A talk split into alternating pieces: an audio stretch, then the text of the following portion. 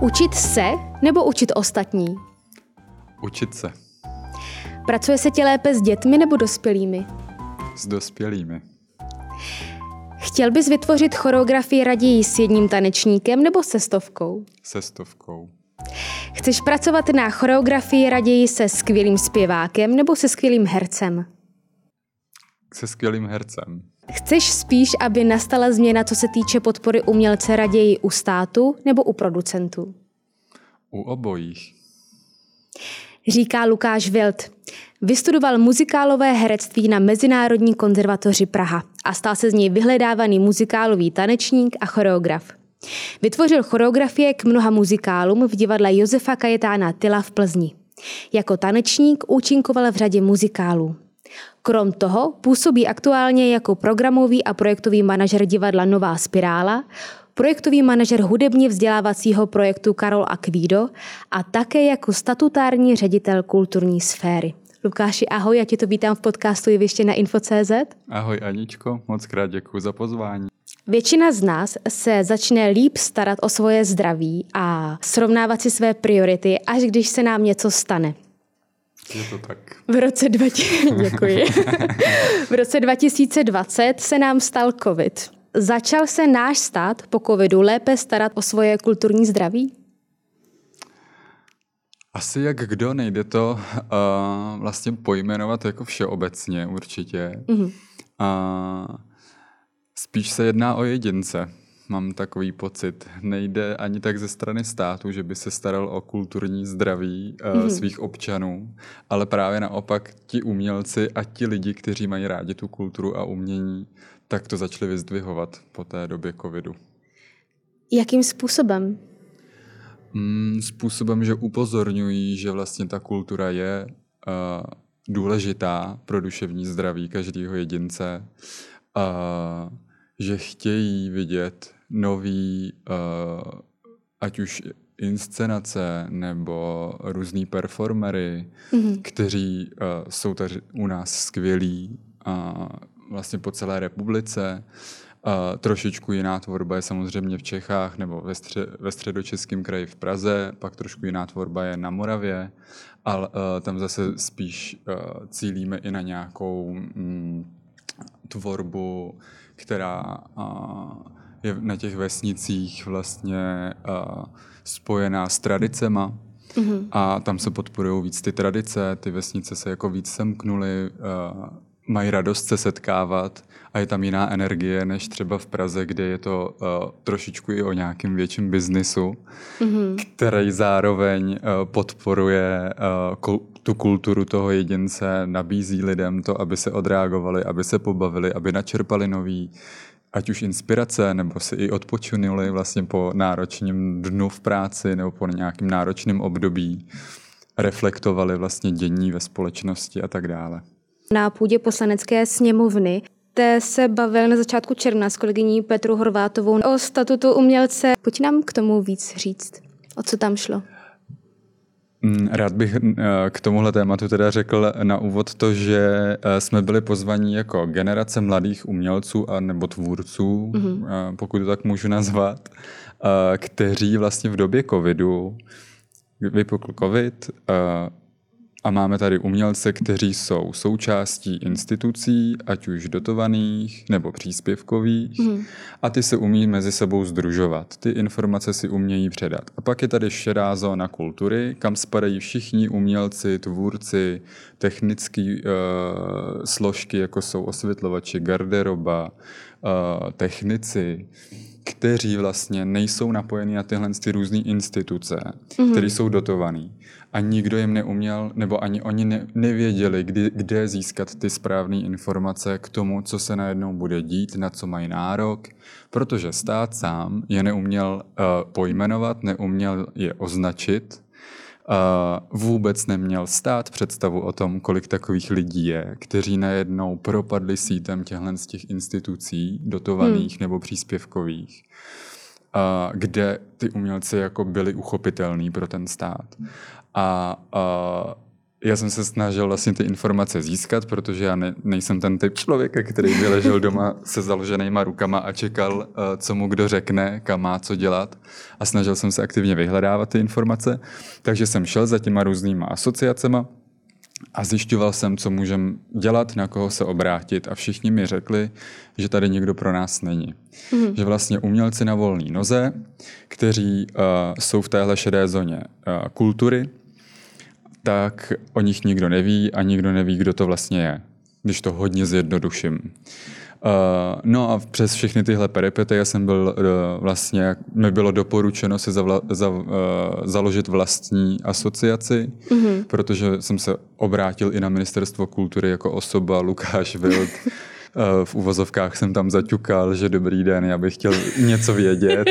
A Máte něm... informace a mohli bychom je vidět? Přesně tak tak jsem byl vyveden jako v omyl, byť uh, dámy tam byly uh, velmi příjemné. Takže vlastně odkázali na některou z asociací, které už u nás léta uh, fungují. Mm-hmm. Tam jsem se s nima sešel, vlastně mi bylo řečeno, že se o tyhle ty umělce zajímat nechtějí a ani nemůžou. Nebo ty nemůžou. teďka myslíš o ty umělce v té šedé, šedé zóně. Mm-hmm.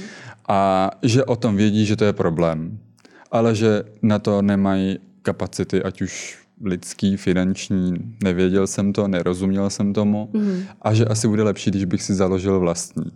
Tak já jsem teda nelednil a právě s kolegyní Petrou Horvátovou, Radkou Pavlovčinovou a Karolínou Skrčenou jsme založili kulturní sféru aby jsme mohli teda jednat oficiálně jako asociace, což byl v té době úplně jako úlet. Já jsem vůbec nevěděl, co to obsahuje. Já jsem v době covidu si zařizoval účet v bance na asociaci, zakládali jsme různé jako dokumenty, aby to všechno bylo oficiálně, zapisovali jsme spolek. Mm-hmm. Takže jsem nic takového nikdy nedělal a řekl jsem si tak OK. A najednou ale už jsem začal cítit i tu tíhu nebo ten tlak, ne nepříjemný, ale nějaký tlak právě z té strany těch umělců, z té šedé zóny, kteří najednou upínali i tu pozornost na tu kulturní sféru, mm-hmm. protože se to celkem rychle jako rozkřiklo, což jsme super. nečekali. Mělo to jako obrovský dopad. No a začali jsme jednat teda s různýma ministerstvama, Narazili jsme na různý poslance, kteří nám ať už víc nebo méně pomohli. A někteří nám pomohli jako víc, než jsme doufali. Odkázali nás i přímo na nějaký ministry a jejich uh, asistenty, takže jsme ty informace začali získávat. Začali jsme je zveřejňovat, začali jsme s nimi pracovat veřejně, byť jsme třeba měli informace, že to ještě není konečná fáze toho, mm. jak nějaká pomoc konkrétní může vypadat, ale jenom jsme potřebovali informovat ty lidi, aby věděli, co se děje.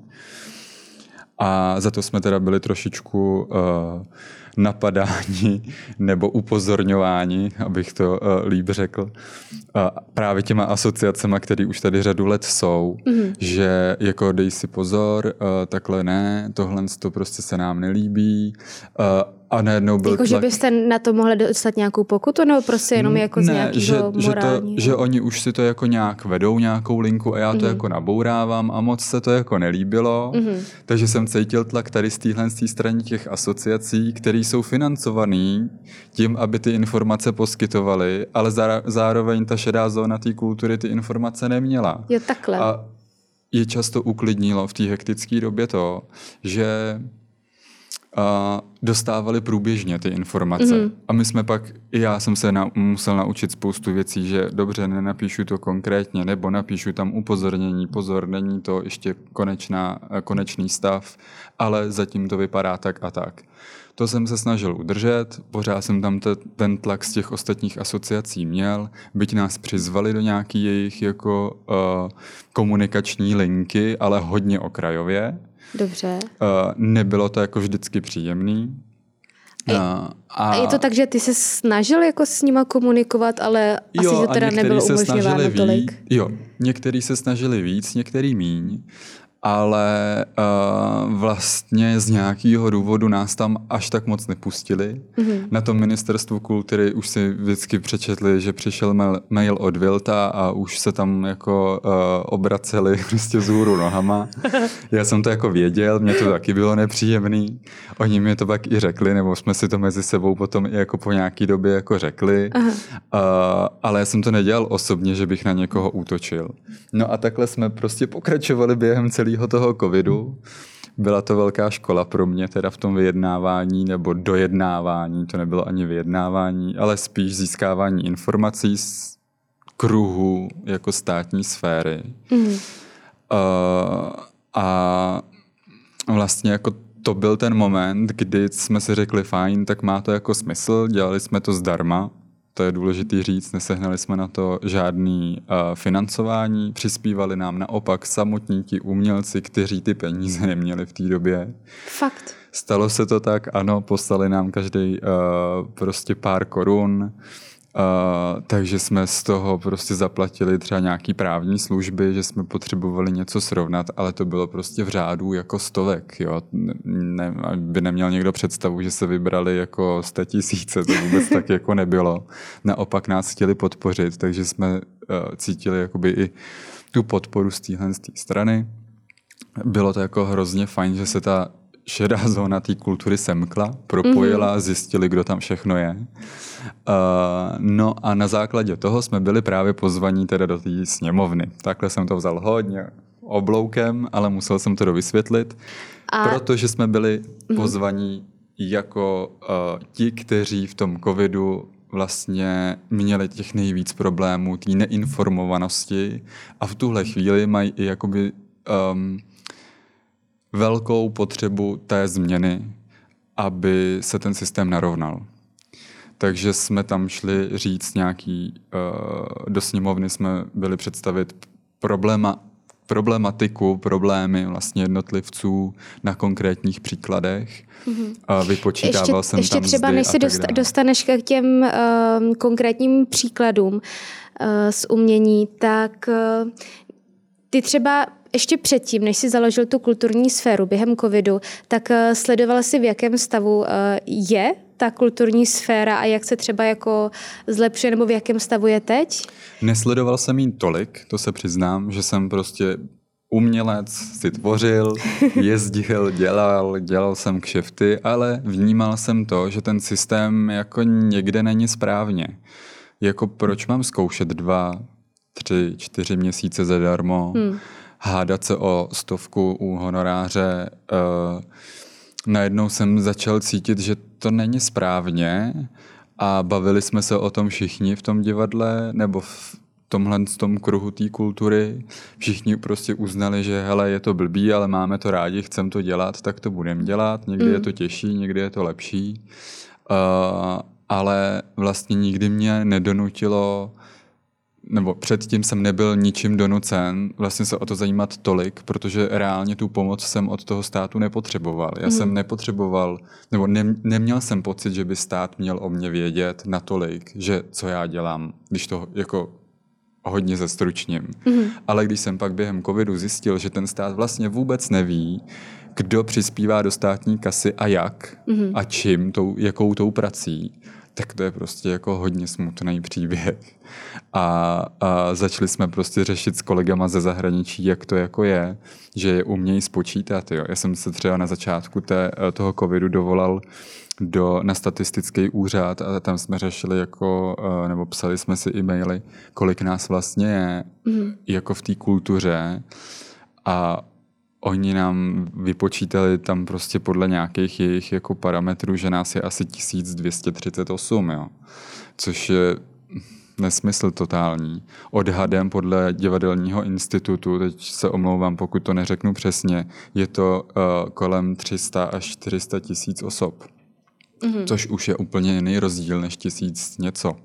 Jo, takže uh, ten stát o tom vůbec netuší, kol, kdo tady reálně ty peníze jako generuje a jak. vůbec netuší, jak ty soukromí producenti fungují a že ve výsledku mnohdy vykořišťují vlastně tyhle ty umělecké profese, protože jim to ten systém umožňuje. A teď myslíš, jak vykořišťují? O, tak od roku 91 a 92 se vlastně jako téměř honoráře nezvýšily.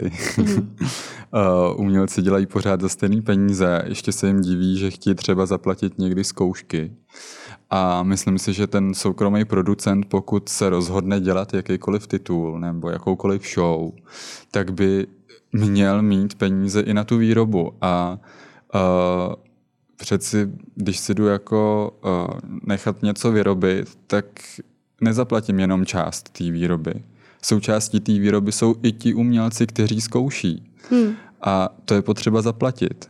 Ale tady nejsou, ten umělec nemá zastání jako na západě, v západních státech od nás, že uh, nemá zastání toho státu, že by ten soukromý producent měl zaplatit lidem za práci vlastně. Mm-hmm. On jim platí až za výkon, on jim neplatí za tu výrobu. A to je potřeba tady srovnat a, a nějakým způsobem uchopit, ale ze strany státu, protože logicky tomu producentovi, když to bude umožňováno, mm-hmm. tak to bude dělat. A byli na té schůzce v té poslanecké sněmovně na začátku června, kde jste vystupovali i, i vy s Petrou Horvátovou, tak eh, byli tam i někteří producenti? Ne, ne, ne. A zvali, zvalo je ministerstvo? Uh, to nevím. Uh, ono pořádala to ministrině za, uh, ze strany ANO, uh, takže uh, Zvali určitě ministry, zvali eh, různé asociace, zástupce z odborné veřejnosti, ale myslím si, že soukromí producenti určitě pozvaní nebyli. To je docela škoda, ne? A je, no, určitě, Protože to jsou ale... vlastně jako propojené nádoby. Mně totiž přijde, že eh, lidi na určitých pozicích myslí jinak. A když vemu producenta, tak přesně jak si uvedl, tak eh, platí jenom za výkon a neplatí za celou tu přípravu eh, v rámci těch zkoušek. To znamená, že myslí určitě nějak v rámci nějakých jako čísel a tabulek a on ale potřebuje víc myslet eh, formou té lidské hodnoty a investovat do ní. Není to tak? Je to tak, mělo by to tak být. ano, takhle. Jak to udělat? No jak to udělat? Uh, mohl by to vyřešit statut umělce, pokud uh, se to nastaví správně.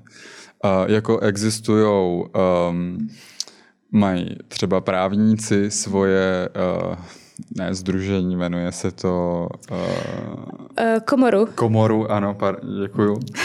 mají svoje komory, lékaři mají svoje komory a tam jsou nastaveny jasný pravidla. V případě, že se tam ten právník zapíše nebo lékař, tak platí prostě poplatek za to, že hmm. je lékař platí prostě za to, že je právník v České republice. To stejný, hodně zjednodušeně, teď to opět zase říkám, aby jsme tu nebyli dlouho, by měl nebo mohl dělat ten umělec u nás. Mm-hmm. A v tu chvíli je podchycený státem nebo stát ho má podchycenýho obrácením. Ho má podchycenýho, že to je umělec, který mm-hmm. je zapsaný v téhle, říkejme tomu teď jako komoře, mm-hmm. víme o něm, on přispívá do nějakého balíku peněz mm-hmm. a umí, eh, nebo mohl by po nějaký době z něj i nějakou uh, podporu v budoucnu třeba čerpat. Mm-hmm. A teď jsou tam různé varianty, jak to jako nastavovat. Jo? Jestli prostě má odvést počet odpracovaných hodin u soukromého producenta, který to musí jako doložit, ale už tam jsou pravidla pro toho producenta. To je ten obrovský rozdíl, který tady teď není. Mm-hmm. Zároveň jsou doporučený v, v zahraničí jako honoráře, za který ty umělci můžou dělat nebo měli by dělat. Jo, takže mm, pro někoho to uh, může působit pro nějaký instituce státní naše a i se to tak k tomu vyjadřují že vlastně jako uh, je to jako ovlivňování trhu, což hmm. jako kartel, jo, což prostě mm, ano, může to tak působit, ale uh, proč když to může fungovat u lékařů nebo právníků, proč to nemůže fungovat v téhle sféře kultury, která je natolik specifická a je potřeba, je, je potřeba s ní pracovat. Právníci jsou specifická skupina lidí, lékaři jsou specifická skupina lidí a umělci také. Jo, je to jako něco natolik neuchopitelného třeba pro běžného člověka, který chodí se podívat do divadla, hmm. kouká na televizi, kouká na seriály, jsou tam herci, k tomu eh, ty herci jsou taky na volný noze často. A jsou tam spousta dalších profesí, které tam funguje. A diváka to vlastně jako baví. To je věc, jako kdyby ty lidi nefungovali, tak nemají koukat, na, nemůžou koukat na televizi, poslouchat rádio, pouštět si písničky. Uh, jako koncesionářský poplatky by se neplatily. jo, a to je prostě velikánský koloběh financí, který se tady točí a je to jenom jedna velká džungle v tuhle chvíli. Není to, nemá to řád, nemá to systém a kdo si co prostě vybojuje a ukrojí, tak má. A to si myslím, že je špatně, je to škoda, že to tak je, mm. protože už přes minimálně 10 let se tady intenzivně některé uh, asociace, organizace uh, snaží o to ten statut umělce u nás uh, ukotvit. A stát až teď po covidu zjistil, že asi by teda jsme mohli něco takového udělat, ale zatím se k tomu staví tak jako všelijak a pokud se to změnilo, tak se omlouvám, ale zatím mám informace, že uh, ten stát nebo ministerstvo kultury a ostatní ministerstva uh, vlastně neví, jak to uchopit, byť ty noty na to jsou. Noty jsou. Jsou tak v tom případě nerozumím tomu, proč eh, ministerstvo neví, jak to uchopit. Tak uh, opírají se o to, aby to nepůsobilo jako, že tady něco nařizujou nově. Mm. Uh, bojí se toho, aby to nikdo nesrovnával s dobou komunismu, třeba jeden z příkladů, co mm. jsem mhm. zaslechl.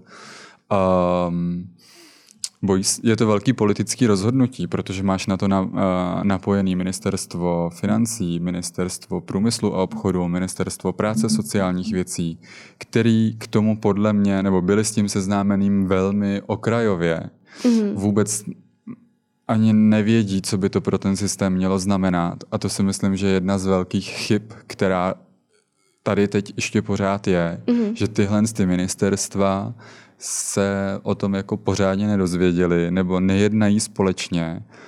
O tom jsem se přesvědčil i v té době toho covidu, kdy jsem měl aktivní teda jako kulturní sféru a snažil jsem se s tím pracovat tak jsem pochopil, že tam vlastně jako uh, na ministerstvu jednom vlastně nekomunikují mezi sebou skoro ani ty odbory jo, ve výsledku. Mm. Na tož, aby jsme chtěli, že musí komunikovat třeba ministerstvo průmyslu a obchodu s ministerstvem financí, protože prostě uh, se jedná o finance lidí. Nevěděli vůbec, co ty lidi v té kultuře dělají. Bylo to já jsem vysvětloval ministrině financí nebo jejím asistentům, jak vypadá balíček covidových pomocí na ministerstvu kultury mm-hmm. a že se to vylučuje s balíčkem pomoci na ministerstvu průmyslu a obchodu a ministerstvo financí to nevědělo. Tak jak to mohlo projít vlastně, když se ty peníze musely uvolnit? Jo, takže m, mm, pak se tam měnily metodiky vyplácení, ale vlastně jsem na to upozorňoval v té době teda už za kulturní sféru, ale pořád jsem se cítil jako jedin, jedinec, mm-hmm. který uh, se kousl, udělal si kulturní sféru a vysvětluje, že ty ministerstva mezi sebou nefungují, ne, nekomunikují a nerozumím, nerozuměl jsem tomu a nerozumím tomu pořád doteď. A vláda se změnila a ta komunikace si myslím se stále nezměnila. Takže jsme v rukou zatím uh, vlády nebo vlád, který, pro který je to veliký jako rozhodnutí. No. To je vlastně dal, další věc, že eh, vlády se mění s časem a vy vlastně, když chcete udělat takhle velký krok do, do toho státu, tak uh, musíte umět navazovat vztahy jako napříč tím časem, napříč těma vládama, jestli to chápu správně. Je to tak, já aktivně to uh, nedělám, v tuhle chvíli opravdu jsem se eh, spíš stáhnul i s kolegyněma z důvodu, že jsou tady asociace, které jsou financované, mají skvěle připravené podklady, jednají vlastně za ty umělce, myslím si, že jednají velmi na dobrý úrovni, vědí, co chtějí, jak to chtějí, mají na to neskutečné množství podkladů a už tady fungují řadu let. Ta politika z jejich strany tam jako cítit je, že vědí, na koho se obracet. Já jsem se to musel naučit během jako pár měsíců A, a nemyslím si, že bych dokázal suplovat někoho z nich natolik, abych měl, já nevím, o něco lepší podklady, to, je to určitě ne. Uh, ale je to o tom, že vlastně ten kontinuální nějaká, ta kontinuální práce tam jako musí být, což se snad už teď jako děje, uh, že se to jako zakotvilo do nějakých jako programových jako věcí Ministerstva kultury, a v rámci plánu obnovy kultury vlastně mm. na, mhm. teď nevím, jestli to do roku 2025 nebo 2026 se ten statut umělce by měl na doporučení Evropské unie u nás jako vlastně udělat. A teď je otázka, ale v jakém stavu to bude. Jo, není dáno, že musí to vypadat takhle. Prostě ten stát si to musí vytvořit na svoje parametry, na svoje možnosti. A teď se ty asociace snaží o to, aby to bylo funkční. Otázka je, jestli to prostě projde, protože to není jenom otázka ministerstva kultury, který velmi aktivně na tom pracuje. To je potřeba určitě říct. Ministerstvo kultury už by snad i chtělo, aby to bylo. Aktivně na tom pracují, ale potřebují k tomu ostatní ministerstva, které jsou silnější a důležitější pro náš stát. Když to vemu ještě z té druhé strany, eh, když nás teďka bude poslouchat eh, nějaký mladý umělec, čeho se může chytnout, aby eh, neživořil, ale aby se mohl své profesi věnovat eh, s klidem a vykonávat tak, to, co umí.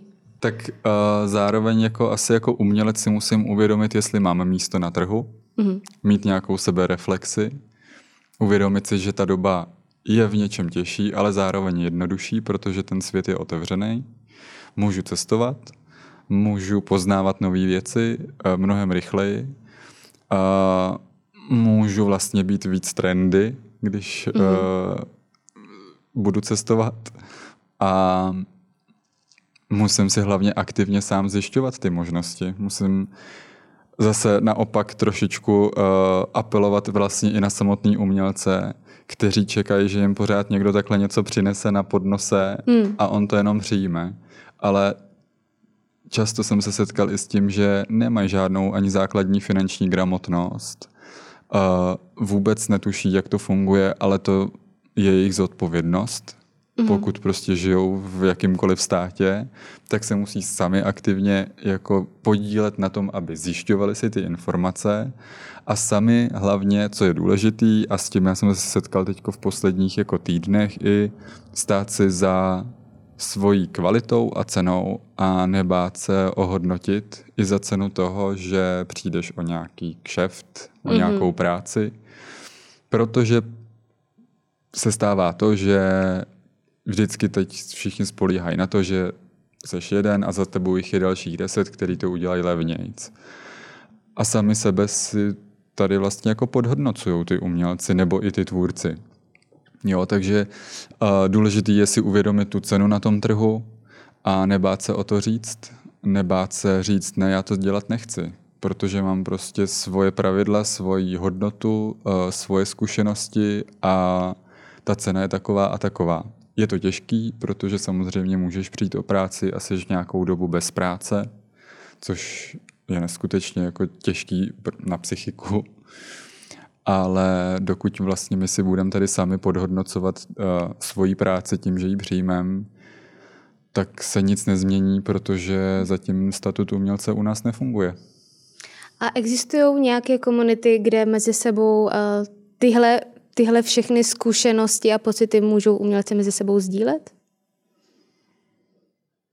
Teď nemyslím, že bys to řekli jako v, bez, v, v divadelní kavárně u vína, ale jako reálně něco mm, oficiálního. Nevím o tom. Mm-mm, nevím o tom. Spíš je to takový jako uh, právě šuškanda po divadle a často se mi stává, že někdo mi volá, hele, jaký jsou tady honoráře, nebo jak to jako funguje, nebo kolik bych hmm. si měl říct. A já vlastně jako často nějakou radu umím dát, ale nebo vím, jak se to pohybuje, ale uh, je to o tom jako ustát si tu svoji pozici. Mm. A samozřejmě jako máme podepsané mlčenlivosti ve smlouvách, že o honorářích a tak dále. Ale všichni to asi si jako řeknou, jak to je. Stejně každý pak ví, kdo kolik má peněz za co. A uh, je to jako, není to nějak organizovaný, že by někde byla platforma, kde si řekneme, tak takovýhle jsou jako podmínky v takovém oboru nebo hmm. v takovéhle jako uh, cestě. To neexistuje. Já si právě říkám, jako, že ve spoustě případech eh, to ty lidi netuší, jak se ty ceny pohybují, takže pokud nejsou drzejší a neřeknou si na férovku, že si jako tam plácnou nějakou cenu, tak se vlastně nedozvědí, kolik za to reálně můžou dostat. A pak třeba Vysměla jsem tu Míšu Tomešovu, která přesně říkala, že uh, dostala nabídku zaspívat uh, na nějaké slavnosti od uh, korporátu, který to hmm. zaštiťoval a který řekl, hele, uh, vystupování na takovýhle akcí se pohybuje od tolika do, do tolika. Um, hvězdě tvý velikosti můžeme dát tolik a tolik. Bereš nebo ne?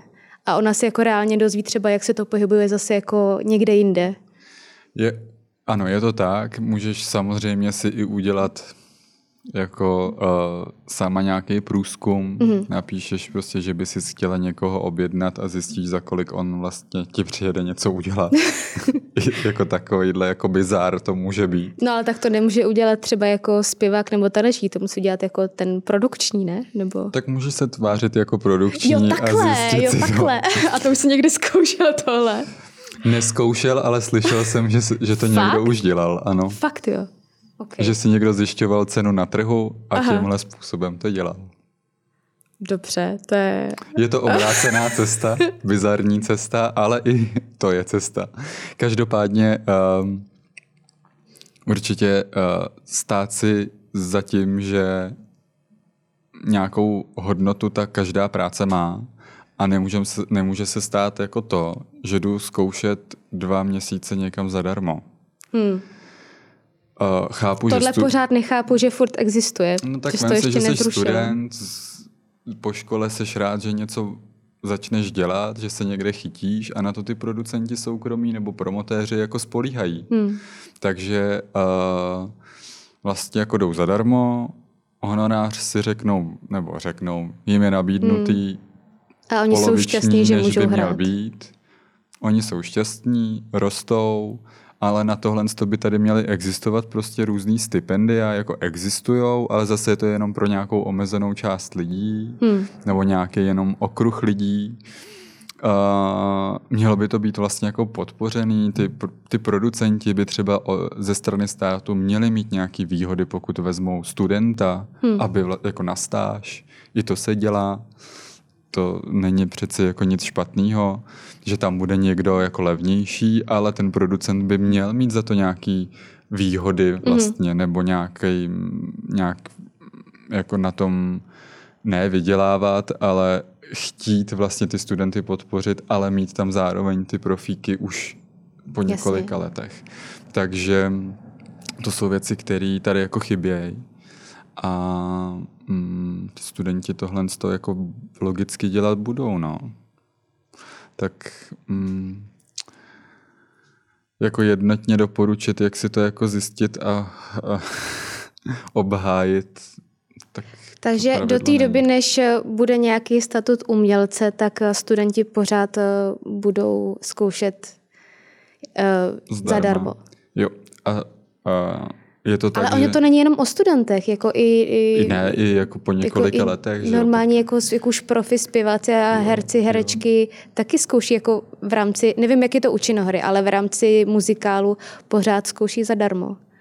Zkouší, ano, protože už vlastně jako od těch studentských let nebo s prvním projektem si na to zvykli. Mm-hmm proto zkoušejí tři, čtyři věci dohro- najednou, ani na žádných zkouškách nejsou pořádně, režiséři jsou naštvaní, kvalita představení je šílená, hmm. je to jako velká spotřebka, místo toho, aby to byla kvalita. Ne všude, to je důležité říct, ale uh, vlastně nerozumím tomu, proč ty producenti opravdu uh, nejsou schopní často ať třeba už nabídnout i lepší honorář, když už teda nezaplatí zkoušky, anebo teda zaplatit zkoušky a mít ten honorář nějak přiměřený. Ty prostory finanční jako na to jsou, si myslím, jenom prostě ta návratnost jejich těch vkladů do toho představení bude třeba delší. to riziko producentský tam je. Je důležitý prostě si uvědomit, že pokud chci být producent, tak nesu sebou producentský riziko. A to riziko je to, že se mi ty peníze nemusí vrátit. Hmm. Jo, jako zároveň nerozumím tomu, proč by uh, jsem, já jsem měl vlastně po několika letech setkávat s tím, že mi někdo uh, oponuje moji částku, moji hodnotu, když se mě objedná jako choreografa a, a vlastně jako chce po mně práci, kterou už viděl třeba, nebo chce jí po mně novou. Mm-hmm. Já mu řeknu svoji hodnotu a on mi řekne, že mi dá prostě méně peněz. Tak je to stejný, jako když si jdu koupit chleba za 60 korun, protože mi chutná. A neřeknu paní prodavačce, dejte mi ho za 40. to by jo, docela koukali. Jako, je to úplně stejný. Jo, chci něco, chci nějaký výrobek po někom, a tohle je chleba a tohle je choreografie a to stojí tolik a to stojí tolik. Chceš, nechceš, mám na to, nemám na to. A, a je potřeba si tohle uvědomit, že takhle jednoduchý to je. A zároveň pro někoho i takhle tvrdý to je. a ten producent prostě musí to riziko nést. Tak potom je asi možná ještě dobrý uh, to daleko víc eh, medializovat a dostat do veřejného prostoru, aby o tom takhle právě jednoduše eh, všichni věděli, ne? Určitě, ale zároveň je to velmi citlivý téma, protože eh, široká veřejnost často uh, vlastně nahlíží na umělce jako na nějaký vyžírky uh, a vůbec nerozumí tomu, jak je to náročná a specifická práce a už nemají tu spojitost, že uh, nebo nedohlídnou až tak daleko, že kdyby ty lidi takhle nefungovali, tak hmm. opravdu si nezapnou doma televizi. Měli by tam prostě, šumělo by jim tam a měli by tam šedý obrázek, jo. Uh, a to je to, co je potřeba si uvědomit, že to není jenom jako divo, uh, herci tady křičej, že něco chtějí, ale oni to chtějí, aby mohli tvořit, aby mohli kvalitně vlastně tu svoji tvorbu odvést a k tomu potřebují ty podmínky které tady nejsou. Dlouho, vlastně od revoluce. No právě, jako proto mi nepřijde, že to je jako nějaký citlivý téma, ale protože lidi akorát uh, nemají šajnu, nevědí, jako, jak ta profese pořádně funguje. A kdyby tomu víc rozuměli, tak uh, už uh, neberou to, že ta třeba ta cena, která třeba může být vyšší za je jenom čistě za ty dvě hodiny večer, co se jdu podívat a pobavit do divadla, ale že zatím je třeba i několik měsíců práce tvrdý. Ale i ty přípravy předtím, jo, jako vlastně jako studoval, já nevím, sklář na to, že vyfouká prostě ozdobu, která mě vysí doma na stromečku, tak na to studoval, aby to uměl. A to stejný jakýkoliv herec, jakýkoliv tanečník, jakýkoliv uh, nevím, zpěvák prostě musel několik let studovat na to, aby mohl vlastně tě obohatit tím svým uměním, tou svojí pílí a uh, dřinou. Byť se to zdá, že to je jako brnkačka, každý přeci zpívá, každý slyší, ale není to tak. Hmm. No a uh, pak je otázka toho, jestli jako ty média to jako správně vlastně mm, těm lidem představujou. Jestli jako nevypichují vždycky jenom jakoby ten wow efekt pro ně a, a... Tak musí to ten divák a posluchač rozkliknout, veď? Tak... Chápu, je to tak, ale vlastně otázka je, jestli i ty média by nemohly tomu pomoct svým způsobem, což už se dostáváme úplně někam jinam a, a je to jako mnohem složitější téma protože prostě spousta lidí vnímá samozřejmě uh, kulturu jako nějaký celebrity uh, a máme tady spoustu že jo, uh, článků, který jsou uh, založený na tom, že celebrity jeli tam a celebrity si koupili tohle a mají tamhle to, ale to je jenom hrstka lidí hmm. z té kulturní branže, která takhle jako žije a funguje nebo mají nějakou takovouhle nálepku a ani takový jako nejsou a jsou to naprosto obyčejní jako umělci. Ale samozřejmě jim uh, ta medializace pomáhá k tomu, aby tu práci měli, tak logicky to dělají. Ale vlastně to je zatím jako obrázek pro tu širokou veřejnost, kterou ty média vytvářejí.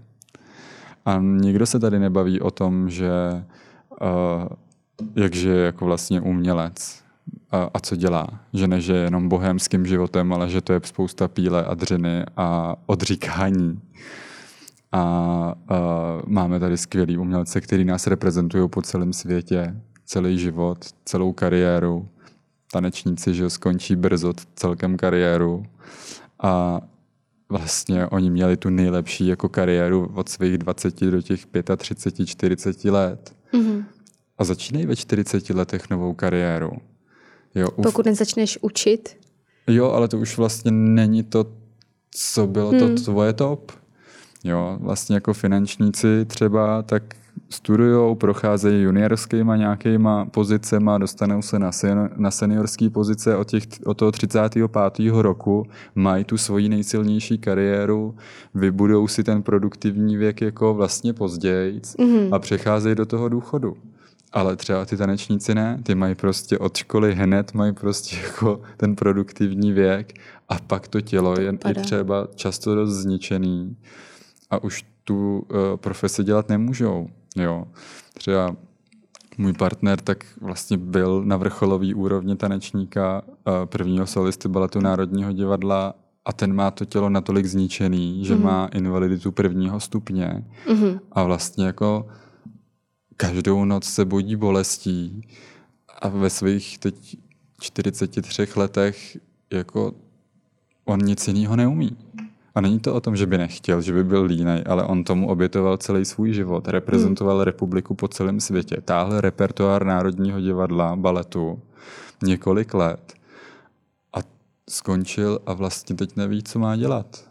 N- někam nepatří, uh, něco dělá, ale vlastně jako vůbec se neumí postavit zpátky jako na nějakou silnou svoji pozici, protože mm. prostě není kam, není co. Uh, důchody prostě pro ty tanečníky, kteří, byl, který byli třeba v době, uh, bohužel teda, když to musím říct, v době komunistů, tak uh, tam ty umělci měli nějaký svoje místo.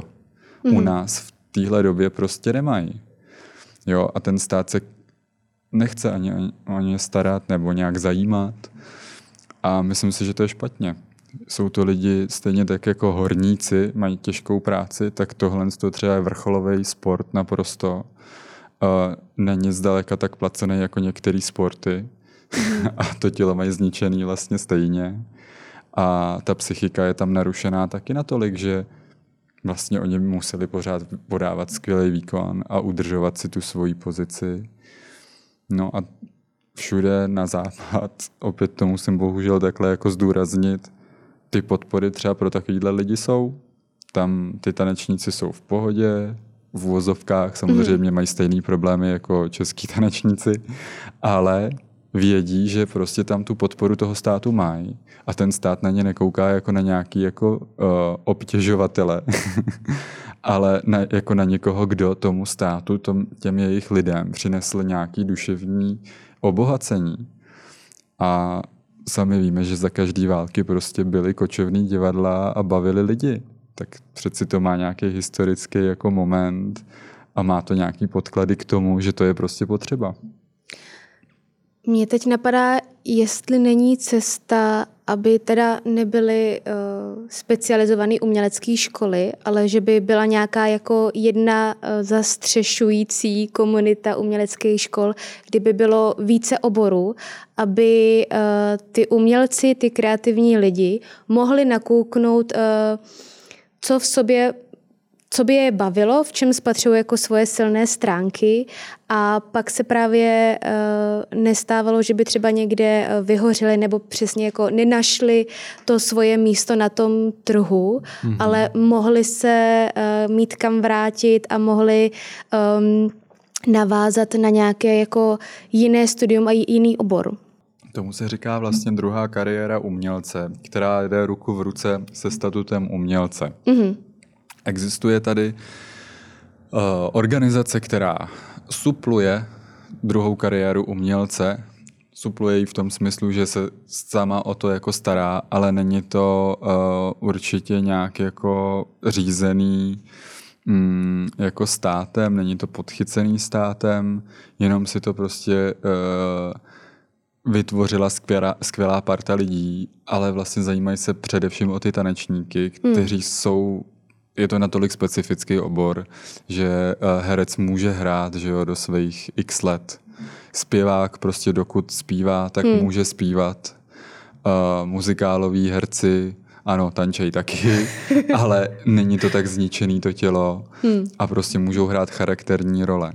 Jo, ale vlastně mm, uh, není to jako systémově uchopený, ta druhá kariéra umělce, byť se o to jako tady uh, dlouho zajímá uh, určitá část jako lidí a supluje vlastně tenhle ten statut, který, o který by se měl postarat stát, za což uh, určitě jako spousta umělců jako je vděčná a tam ty informace pro ně jsou jako dostatečný asi, ale mají taky svoji omezenou kapacitu, protože to není systémově uchopený. Není hmm. to systémový řešení, který by měl zajímat ten stát. Když to vemu zase ze strany toho jednotlivce, eh, na ukázce vlastně tebe, ty si řekl, že v tom covidu tě eh, nebavilo jen tak sedět doma se založenýma rukama, rozhodl se něco dělat.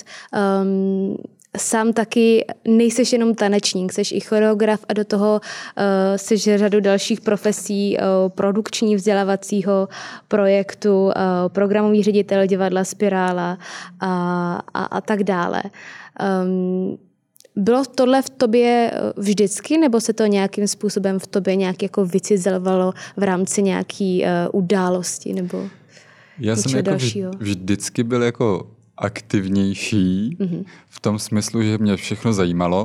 Chtěl jsem jako vědět a hlavně, když jsem nedostal jako jasnou odpověď, tak jsem ji stejně potřeboval vědět, jinak mi to nedávalo smysl a nevěděl jsem, proč bych to měl dělat. Mm-hmm. Jo, jakože vlastně chceš něco po mně, ať už státe, nebo chor, uh, režisér, že, režiséry, nebo kdokoliv po mně něco chtěl, tak já chtěl vědět proč. Já to udělám ale řekněte mi jako proč, jaký to má smysl hmm. a uh, dává, aby vlastně celá ta skupina, ta komunita kolem mě lidí s tím byla v pohodě. Jo, jako pořád jsme lidi a můžeme se na, na čemkoliv domluvit. A pokud mi prostě někdo vysvětlí, že já mám nějaký názor, někdo má jiný názor, ale protože to naráží na něco jiného, hmm. tak to musíme udělat jinou cestou, než bych chtěl já, tak OK. A vlastně to byl, to mám jako celý život. Takže já jsem chtěl všechno vždycky, jakoby, jsem se zajímal o ty věci, uh, mám rád, když se mají lidi jako kolem sebe jako dobře, ve smyslu mm-hmm. jako uh, psychicky dobře, to, že se každý má jako uh, asi existenciálně jako jinak, tak to už je jeho zodpovědnost, ale jako psychicky vlastně, uh, když jsou lidi psychicky v pohodě, mm. jsou spokojení, mm-hmm tak je vizitka toho, že žijeme jako si vlastně v nějaký vyrovnané společnosti. A to tady jako chybí. Ano, zní to naivně a, a asi budu naivní celý zbytek svého života, ale myslím si, že v nějakém omezeném množství se to jako dá nastavit. Tahle no. naivita je zdravá za mě. Jo, ale zároveň, kdo mě zná, tak pak jako si umím jako říct jako ne, nebo být v něčem jako natolik tvrdý, že jako docílím toho, čeho chci. Takže ano, asi jsem v něčem i ambicion, ambiciozní, ale mm. zároveň mě propuje bavit, eh, nebo baví mě propojovat lidi, mm. baví mě propojovat to, co jsem nazbíral za, uh, za těch několik let u divadla, nebo v tomhle oboru té kultury. A to je to, co uh, vlastně jsem nějakým způsobem uplatnil potom v rámci toho, toho covidu v té kulturní sféře, kdy jsem věděl z různých pozic, jak co funguje.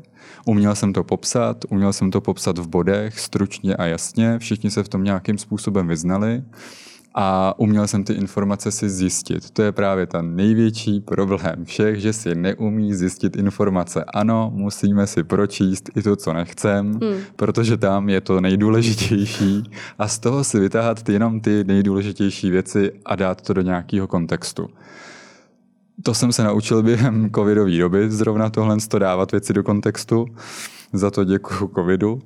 Ale uh, zároveň vlastně jsem se posunul dál v tom smyslu, že najednou jsem musel jednat mnohem uh, strukturovaněji, mm-hmm. uh, jasněji a mm, v některý moment i jako direktivněji. Mm-hmm. A vlastně mm, to se mi dokázalo jako propojit, uh, nějakým způsobem to začalo fungovat a přes různé peripetie jsem se vlastně dostal uh, na pro mě v tuhle chvíli uh, určitě velmi příjemnou jako pozici, uh, což je teda programový a projektový manažer Nové Spirály, kde teď cítím to, že bych mohl propojit právě všechno, co jsem za těch let pozbíral. Mm. Uh, mohl bych v nějakém nástinu uh, zprovoznit to, jak si představu, že by statut umělce mohl fungovat pro ty umělce, pro ty jednotlivce, kteří vlastně jako přijdou do divadla k nám pracovat, my se je najímáme, my je oslovujeme, něco po nich chceme a mají za to takovéhle podmínky, které jsou důstojné. Uh, pokud by nebyly důstojný, tak nevím, asi bych to nedělal a styděl bych se za sebe, ne, nedovolil bych si to dělat. Mm-hmm. Uh, dokážu jim asi nabídnout i to, že si vážím ty jejich práce, uh, často tam chybí i nějaký vlídný slovo, vstřícný slovo, uh, ta podpora jako psychická i od toho vedení toho divadla. Znám pár výjimek i v Praze, který... Jaké to jsou? Jo, chceš vědět, který Chci? to... Tak třeba já si nemůžu vynachválit uh, Studio 2. Mm-hmm. Studio 2 je uh, za mě produkce, která uh, byla najednou světlým bodem mezi soukromýma produkcemi v Praze. Měl jsem tu možnost a moc děkuju, že jsem tam mohl dělat. Uh, a vlastně to chování ze strany producenta, produkčních, vedení divadla, toho týmu kolem, bylo přátelský, vřelý, eh, v, mo- v rámci možností vlastně finančně ohodnocený jako, myslím si, na poměry, který, v kterých se pohybujeme, lepší finanční ohodnocení mm-hmm. než ostatní produkce, které jsou bohužel špatně nastavený. A ze strany toho producenta tam je opravdu cítit to poděkování těm umělcům, uh, ta pokora, která často chybí u, u některých producentů. A všichni, kteří se v tom pohybujeme, tak uh, asi bychom uměli i přesně říct, o koho se jedná. A uh, není to prostě příjemný. Není příjemný vědět, že máš jít za producentem, který uh, na tebe kouká jako na kus masa, jenom aby vydělal peníze. Hmm. Nekouká na tebe jako na umělce. A to si myslím, že by se mohlo do několika let jako změnit. Doufám v to. Nevím, jestli naše generace to zažije, ale té budoucí generaci to minimálně přeju, že se srovná kvalita i chování ze strany těch vedoucích pozic a umělci nebudou mít pocit, že jsou jenom loutkou nějakou, která vydělává peníze. Já vím, že producenti musí hlídat peníze, aby to celé fungovalo, a, ale jsou i kulturně vzdělaný? Myslím si, že v rámci jejich jako potřeb, jo. to znamená? Což je správně samozřejmě, ale um, kulturní, uh, finančně vzdělaný, kulturně vzdělaný, no. Uh, myslím si, že spíš hledí na to, uh, jak udělat, bavím se konkrétně jako zase o některých jako pražských produkcích, jak udělat takovou jako spotřebku za málo peněz, hmm. natáhat tam dobrý jména, aby přijeli prostě autobusy. Takže to se bavíme o těch hit muzikálech. Že no. se vezmou písničky známého interpreta a udělá se, udělá se na to muzikál. To je poslední dobou takový jako fenomén u nás. Uh, neříkám, že všechno je jako špatně, určitě ne. Eh, je potřeba, aby se to dělalo, tak jsou i světový muzikály postavený jako na hit muzikálech, třeba Mamma Mia. Hmm. Fungovalo to, ale bylo to udělané prostě jako pečlivě, kvalitně, eh, s nějakou péčí. A otázka je, jestli vlastně ty producenti u nás mají na to, a jestli u nás je i divák, což je druhá věc a producentům to samozřejmě nezávidím, je, že cena vstupenky je pořád nepřiměřená k tomu, aby ta kvalita jako mohla být vyšší. Mm-hmm. Jo, jako když jdem na jakoukoliv uh, show nebo představení v zahraničí, tak vstupenky jsou jako mnohem dražší. Jo, takže i ten producent má nějaký svůj limit finanční kvůli mm. tomu, jak, jakou má cenotvorbu, jakou si ji může dovolit. Ale je to o tom, že musím vzdělávat toho, mm, toho návštěvníka nebo toho diváka, musím vzdělávat k té kvalitě. Jo, a tu kvalitu vlastně pak ten divák i ohodnotí a myslím si, to je můj osobní názor, je, že divák v dnešní době radši dá peníze za něco, dá i víc peněz za hmm. nějaký představení, ale ví, že to je kvalitní. Ví, že dostane jako skvělý zážitek. Jo, a nemusí tam hrát prostě známý hvězdy ze seriálu. Ale je to postavený na úplně jiném jako principu. A to si myslím, že to je to, co je potřeba teď začít dělat a už je i pozdě, si myslím, už se to mohlo dělat dávno předtím. A dělají to samozřejmě některé divadla, které vznikají, nebo di, uh, společnosti divadelní, který tu kvalitu chtějí dělat. Protože cestují, ví, jak to funguje, berou si sem zahraniční umělce. A myslím si, že divák, uh, byť šetří logicky v dnešní době, tak ale zároveň si umí našetřit na to, aby šel na dobrou kvalitu a dobře se pobavil. A odnesl si ten zážitek, který bude dalších 14 dnů vyprávět v práci. Pojďme to teďka trošku hodit eh, do pozitivna a pokračovat v tom, eh, kdybys ty teď měl vyzdvihnout eh, nejen z Prahy, no možná pojďme vynechat Prahu, mm-hmm. pojďme se podívat na celou Českou republiku, co ty by si vyzdvihnul za uh, představení, co by za ty kvalitní kusy, co by diváci, na co by si měli našetřit. Tak uh, naposledy jsem byl v Azylu, to teda se dostanu do Prahy, pardon, na knize džunglí mm-hmm. a byl jsem z toho naprosto nadšený, bylo to vyprodaný. A uh, to si myslím, že byl neskutečný zážitek s živým orchestrem, skvělá scenografie. Uh, tam jsem uronil slzu, kdo mě zná, tak já moc jako nevrečím, nedojímám se. Na, naopak jsem takový docela sarkastický. A tam teda uh, to bylo jako silný pro mě. Myslím si, že se to jako líbí jak uh, dětem, tak dospělým. No a samozřejmě pak stojí jako za uh, navštívení ať už Brněnský divadlo, nebo Ostravský divadlo, Plzeňský divadlo, v Jihočeském divadle se dělají skvělé věci. V Libereckém divadle jsem dělal vlastně, teď si nepamatuju přesně, který to byl rok, bylo to teď nějak během covidu, Uh, tak tam se dělal vlastně pásmo uh, pana Suchýho a Šlitra, mm-hmm. semafor, neskutečně chytře napsaný, vtipný. Tam jsem právě pracoval s činohercem, jak jsme, jak jsme pokládali na začátku ty otázky. Tak činoherci, já s nimi pracuji strašně rád, protože uh, mají úplně ještě trošičku jiný jako uh, naturel. Mm-hmm. A... Já právě, mě to uh, hrozně zajímalo, protože já třeba radši koukám na takový ty herecký muzikály, než na ty jako um, uh, ty, ty, ty hit, hit muzikál, nebo... Pro, no, no, no, protože já spíš odpustím nějakou falešnou notu, než falešnou emoci. Je to tak, ano. A já, pak, pak samozřejmě taky. jsou ty muzikály, jako kde uh, jsou skvělí uh, umělci, kteří jako umějí všechny jako složky, je to výborný, o těch nemluvím, to je jako samostatná kapitola. Ano, ano. No, ale jo, tak uh, ale tím se dostávám právě k tomu, že právě třeba v tom libereckém divadle uh, jsem měl možnost pracovat s činoherním souborem, který je tam skvělý, jsou tam skvělí herci, mají skvělé hry.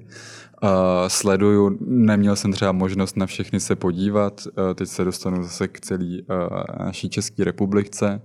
Uh, mám třeba informace a viděl jsem samozřejmě nějaký práce z Brněnského divadla, mm. kde teď se uvádí Matilda, která je neskutečná, nebo v Plzni jsem viděl uh, něco schnilého. Mm. Uh, vlastně to strašně vtipný téma.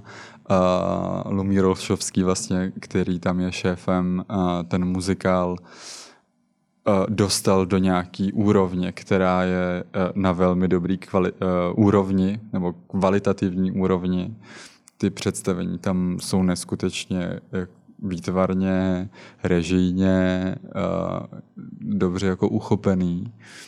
A já teda k plzeňskému divadlu mám, nebo souboru muzikálovému, mám svoje osobní jako uh, silný pouto, protože, protože po škole jsem tam začínal a odchoreografoval jsem jim tam několik inscenací.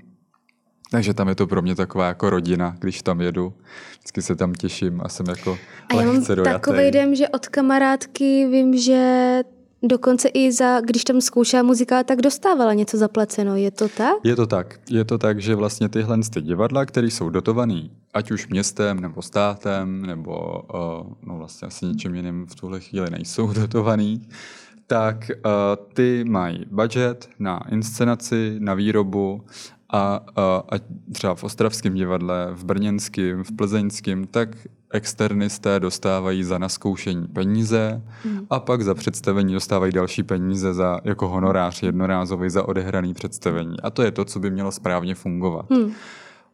A právě otázka je, kde je ta hranice toho, co je pro toho soukromního producenta uh, snesitelný, protože samozřejmě dotovaný divadlo to v uvozovkách nebolí, že musí prostě zaplatit umělcům za naskoušení, protože tam chce, potřebuje hmm. doplnit svůj soubor, aby ten, ta show nebo to představení byla jako něčím zajímavá, větší, protože ten samotný soubor má taky svoje limity, prostě má nějakou svou pracovní dobu a tak dále, tak je potřeba je tam nějak jako rozumně točit.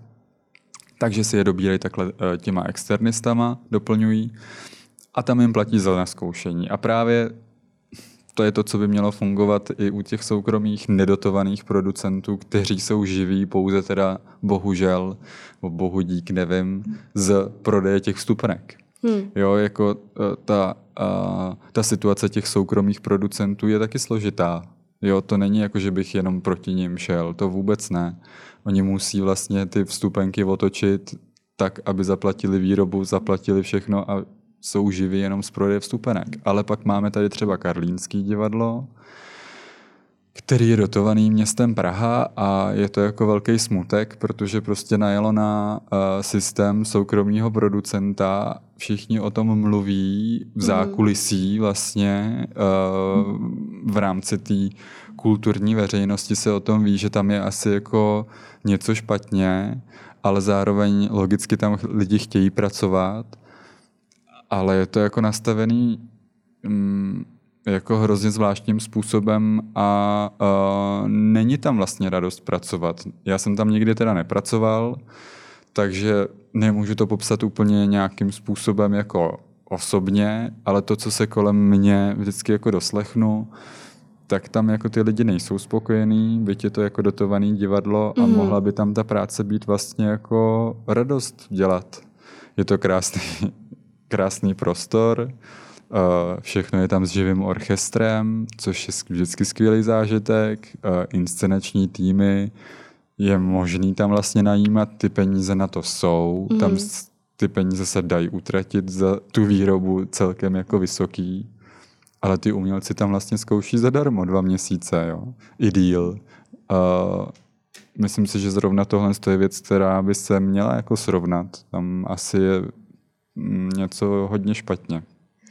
Když se teda ještě vrátím eh, k tomu neplacení za ty zkoušky u muzikálových představení a vys eh, hudební divadlo Karlín, eh, tak kde je potom ta stopka, že nějakému umělci teda nezaplatím ty zkoušky a pak jsou tam známější tváře, tak ty už ty si to přece nelejsnou, aby nedostali zaplaceno, ne? Nebo jak to je?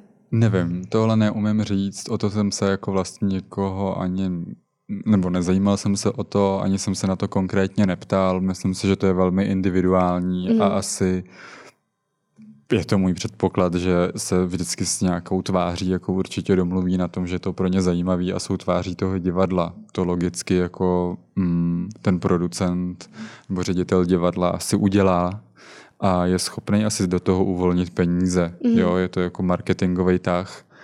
Ale je to vlastně v tom případě, pokud to tak je, nevím, tak eh, je to určitě nevyvážený oproti těm ostatním umělcům, kteří tam vystupují hmm. a ta práce je pro ně naprosto stejná. A pokud by tam ten soubor, teď myslím tu kompany, ať už hmm. pěveckou nebo taneční nebyl, tak ten solista, který tam stojí, uh, známá tvář, na kterou lidi si koupí vstupenky, tak by tam mohl být sám a celý dvě a půl hodiny neutáhne toho hmm. muzikálu. Jo, to je potřeba si uvědomit, že tady jsme sklouzli do nějakého zase prostě mm, uh, o, nevím, jestli to nazvat opovrhováním těch lidí nebo uh, přístupem tě, k těm lidem, že jsou to prostě lidi, kteří tady nám to jako spotřebku nějakou jako udělají. Ale ta péče tam prostě není. Takže myslím si, že všichni to dělají rádi, všichni mm. to dělají z radosti, ti umělci. I ten poslední prostě v řadě uh, statista prostě stojí rád na tom jevišti. A myslím si, že dělá službu dostatečnou k tomu, aby ten vedoucí, ať už producent nebo ředitel divadla, ho dokázal odměnit jak finančně, tak vlastně psychicky. Hmm. A tam vlastně ty lidi ví, že zrovna teda v hudebním divadle Karlín často říkají, že tam jsou prostě nespokojení. Ale chodí tam, hrajou, je to prestiž určitě, hmm ale v tom uh, kulturním odvětví nebo v tom oboru té kultury divadelního uh, nebo hudebního divadla se už dlouhodobě ví, že to je špatně. Že mm-hmm. mm, takhle by to fungovat nemělo. A fungovával ten Karlín jinak. Všichni na to vzpomínají moc hezky. Tak A kdy nevím. se to zlomilo?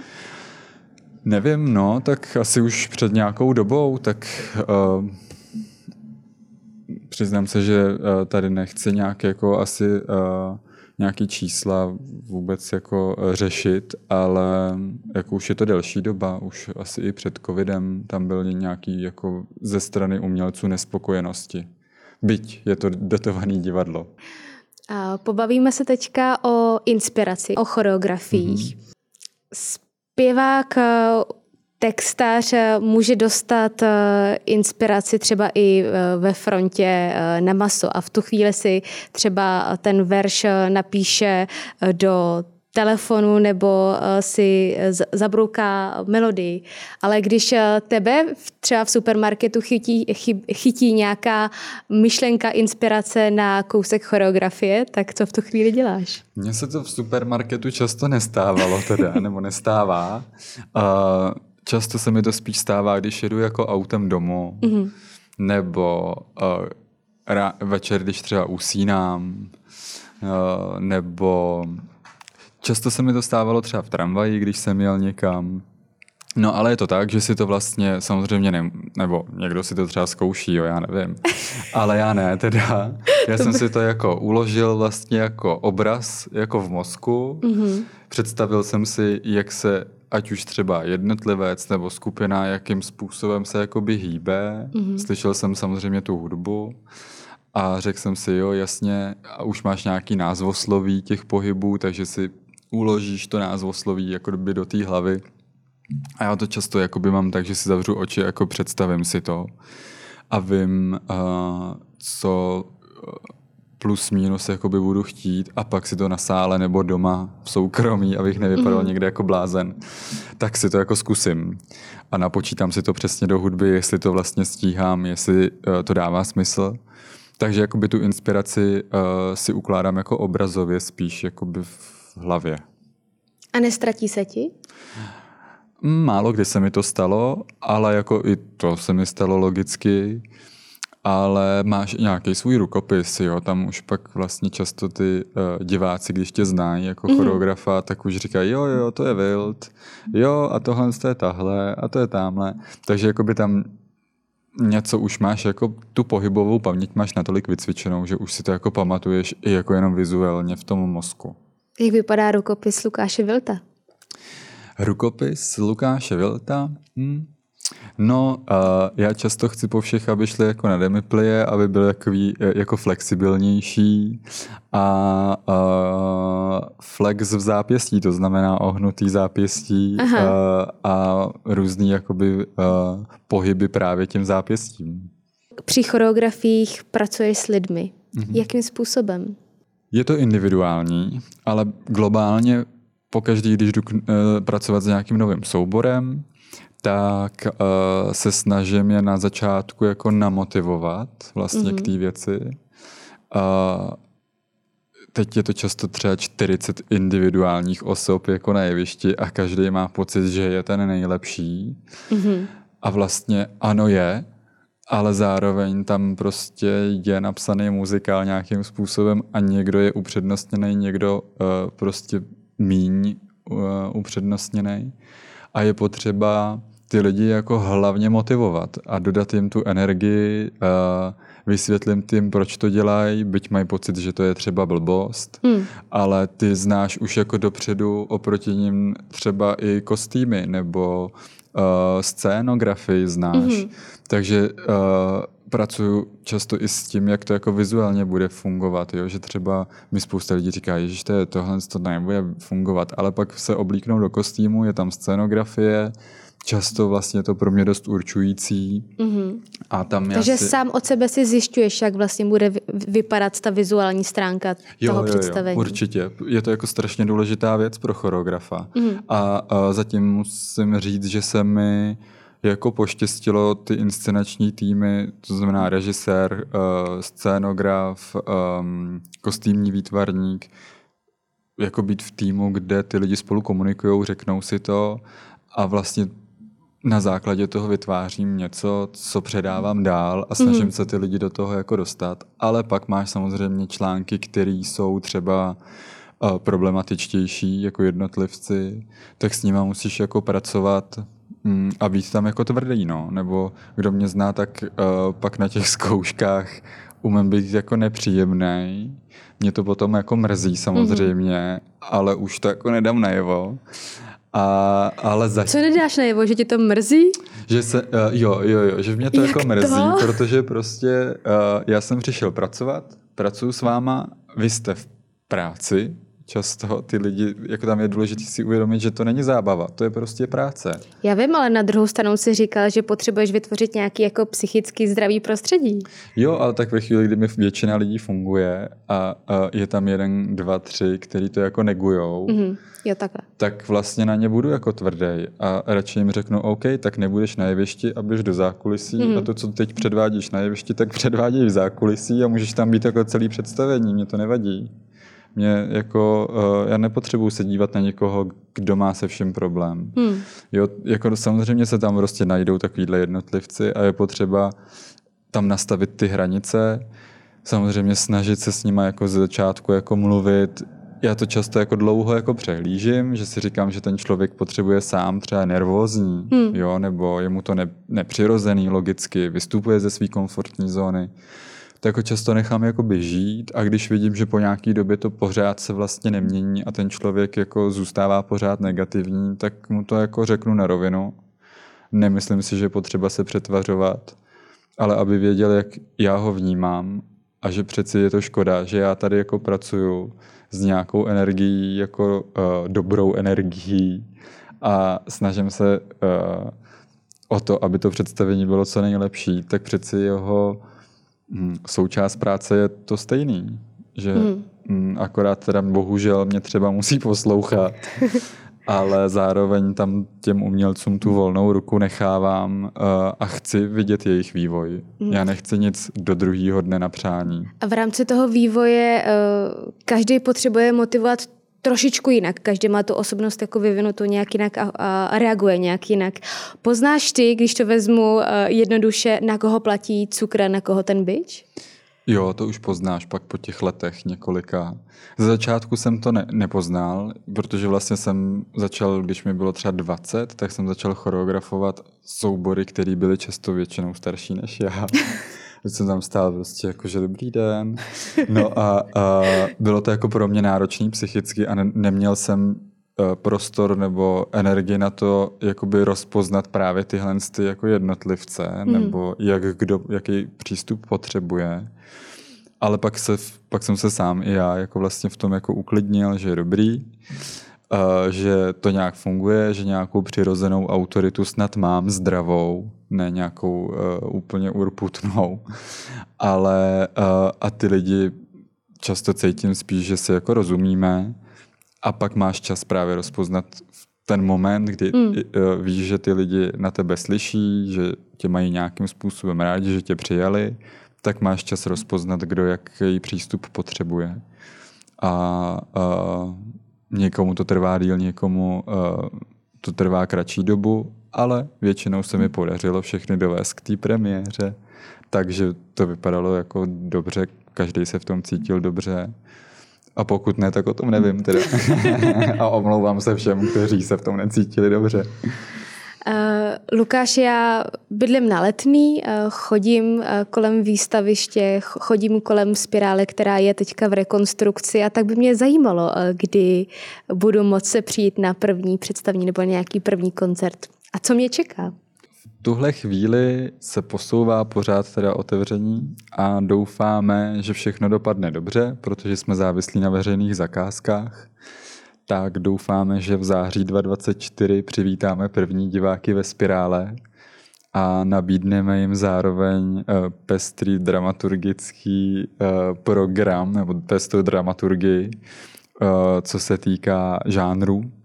Takže určitě divadlo Nová spirála bude fungovat jako multifunkční prostor, který bude vybaven skvělýma technologiemi, eh, světelnýma, budeme tam mít videomapping, eh, je to unikátní hlediště, který je 360 stupňový, eh, jeviště celý vlastně kruhový, kapacita diváků je 800, vznikl k tomu ještě malý sál, který předtím nebyl, což je klasický kukátkový jako hlediště. No a budeme nabízet od žánru přes balet, činohry, muzikály, uh, nějaký koncertní, um, koncertní tělesa, uh, vážné hudby, uh, klasické hudby uh, přes operní zpěváky, uh, různý DJ máme v plánu zvát. Zároveň bychom rádi zvali uh, a pracujeme na tom i uh, zahraniční uh, umělce, z různých jako oborů, kteří u nás třeba nebyli. Mm-hmm. A chceme nabídnout tu exkluzivitu vlastně v tomhle tom prostoru, že pro 800 diváků třeba budou pouze dvě představení.